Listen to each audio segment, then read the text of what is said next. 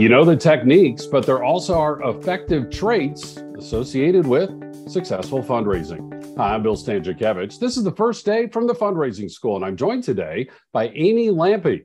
Amy is the Associate Vice President of BWF, a nationally regarded consulting firm helping fundraisers across the United States and internationally as well. And Amy is the co author with Josh Birkholz of Benefactors Why Some Fundraising Professionals always succeed. Amy, great to have you with us on the Fundraising Schools podcast.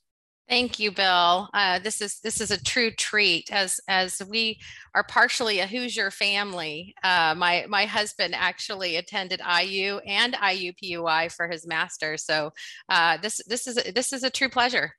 Well, we're grateful for you speaking to our national and international audience on this podcast, and you know I know we're going to focus on a few aspects of the book, but you know just kind of overall why do some some fundraising professionals always succeed? Why did you and Josh write this book? Well, one thing that I, I felt um, on the heels of having having uh, managed a team um, actually in the performing arts before joining the firm as a consultant is um, as we sat down and knew that we were going to our next collaboration was going to be a book together um, i talked to him about you know there's they folks still don't know what what fundraising is about. They still don't know what i do.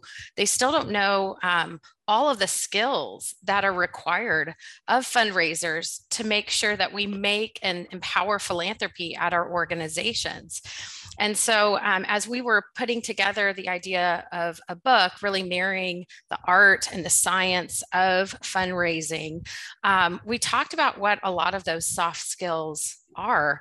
And um, many things that exhibit a leader, many of the attributes um, that exhibit fundraisers in general. And we were able to narrow it down to eight factors or attributes um, of things we've seen and noticed and experienced and had to um, ha- had to to learn or exhibit in the field.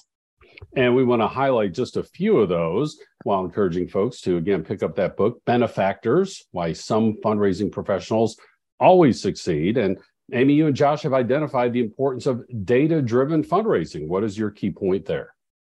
Well, with data driven fundraising, we want to encourage not only the prospect researcher, but the major gift officer that together fundraising is an art and the science. So we shouldn't be fearful of the data. We should use the data to empower us to um, raise more money for our organizations. And if fundraising science is actually more of of, of your jam, if that's something that, that is really uh, passionate for, for you, know that there's actually an art to it, that every data scientist also is an artist, and every major gift officer can also be a data driven fundraising uh, scientists and uh, if we look at that marriage of the two we actually you become a more efficient fundraiser.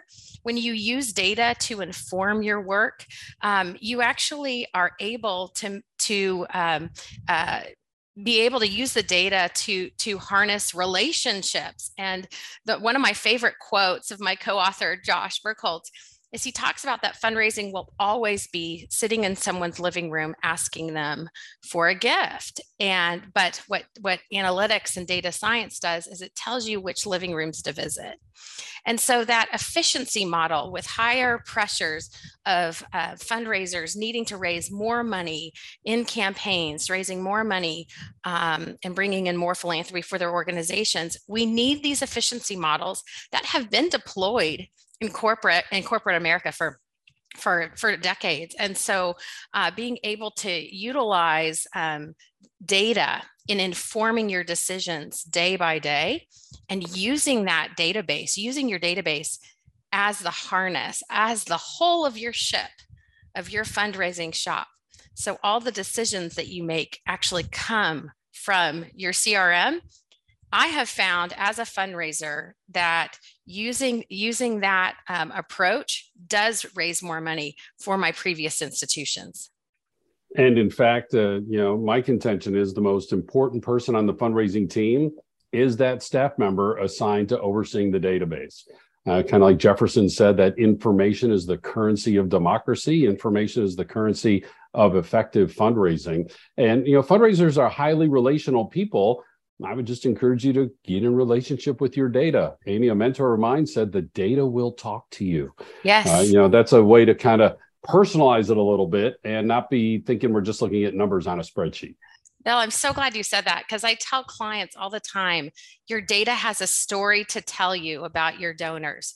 Let's talk about and we'll we'll we'll preview an analysis of what the what the data is telling them through a predictive model. And I was like, this is the story of your major gift of your major gift donors. We make assumptions all the time as fundraisers. This is how my my my uh, major gift donors act. This is how I know this is who my donors are. But your data winds up telling you a completely different story many times. And now that we have so much data that we've been able to collect through the years, um, I really feel that every every future shop will be needs to be a data driven shop focused on that analytical nature. And we're starting to see it. I, I love it because we're starting to see it uh, homegrown actually when we first introduced pred- predictive uh, fundraising models to arts and culture organizations that was uh, josh and my our, our first project together i noticed that you had these cdos the ones that were previously annual giving officers in, in individual giving, they had that bent towards data driven fundraising and they understood the power of data. So it's really interesting to see data driven leadership in our fundraising shops um, come into play in, in these organizations. And and by and large what i've noticed with my my clients or at previous organizations those data driven shops become highly efficient. They raise more money. They're more efficient with their time. They're more effective with their time. They're using metrics to inform staff performance so that they know that they can have a pulse on where their money is is is coming and where their sources are and it's really ex- it's an exciting time i feel to be in fundraising because we can use these tools to learn about connection to learn about engagement. We can put data behind how connected a donor is to you. There's data behind how engaged how a donor feels about you. So using that data to inform strategies i think is magic and I think is is um, really something that's exciting for our development leaders. Data also are part of innovation, another key theme in this book. And you know, Amy, when people hear the word innovation, they think I need to be like Dr. Rebecca Richards Kortum at Rice University, who innovated low cost solutions to reduce infant mortality in developing nations. Or they think, you know, I need to be Steve Jobs and be a founding father of the future and invent all sorts of cool things. How does innovation fit into effective fundraising? Everybody can be an innovator. I'm here as a fundraising innovator telling you, you too can be fun, uh, an innovator. And truly, all that innovation is, is putting two different ideas together to create something new. So, when um, Josh and I, as I mentioned, first partnered, we introduced fundraising analytics to the arts. Now, fundraising analytics had already been invented um, and and with with a book that that Josh himself had had written, and we introduced it to a new sector sector, and it it was like it was magic. And so I feel that if you look at any kind of innovative idea and you can dissect the genius, nine times out of 10 it's it's different ideas that had already existed but you're putting them together in a new way and so that's another thing we're hoping our book also accomplishes is it empowers the new fundraising innovator. We want your ideas. We need to see your ideas um, so that we can create a new business moving forward. And Amy, one aspect that can inhibit innovation is people think, I need the one big, gigantic, huge idea, like the iPhone or something like that. Um, and or other people say, you know, I came up with a great idea in the shower, and I think, can I come take a shower at your house because my shower head doesn't have the big ideas. But it's just like fundraising. We don't sit in our office and just wait for the big gift to walk in. We can't limit ourselves by thinking we have to wait for the big, gigantic idea. As you said, we're often looking at existing information and asking what comes next. Correct. And it's it's actually trying to think ahead. Um, Josh often talks about we we talk about it at our firm. It's not the best practices necessarily, though we all do want to strive towards best practices, but what are those next practices? What are ways that we can be propelling our shops towards the next practices in fundraising and be thinking about what that next idea is? And you also uh, have an excellent chapter on leadership and well, the podcast with Josh specifically on that topic. But I know you like to emphasize the soft skills of fundraisers as leaders. And there are some that you have worked on developing, and we all need to work on developing in, in your and, and all of our fundraising careers.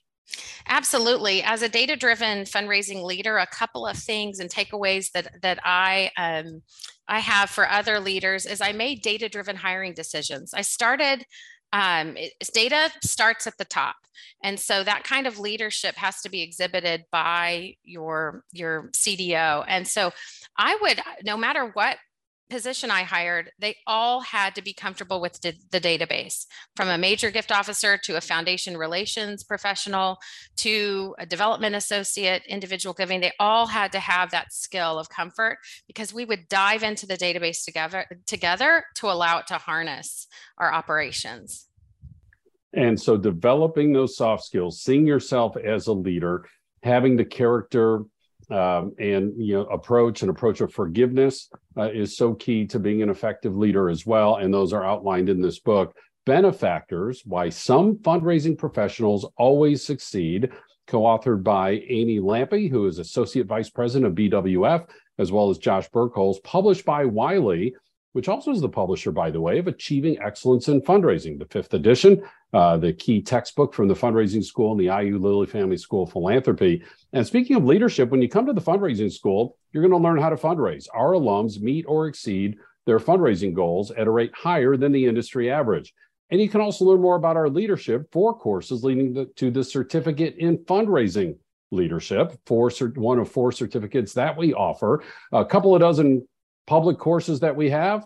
We have custom training. The, all of our courses are available in person, online in the United States, around the world. We have these free podcasts, quarterly webinars. All of the information is available on our website at philanthropy.iupui.edu forward slash the fundraising school. So grateful for our guest today, Amy Lampe, on this podcast produced by Jennifer Boffman and Mike Anthony.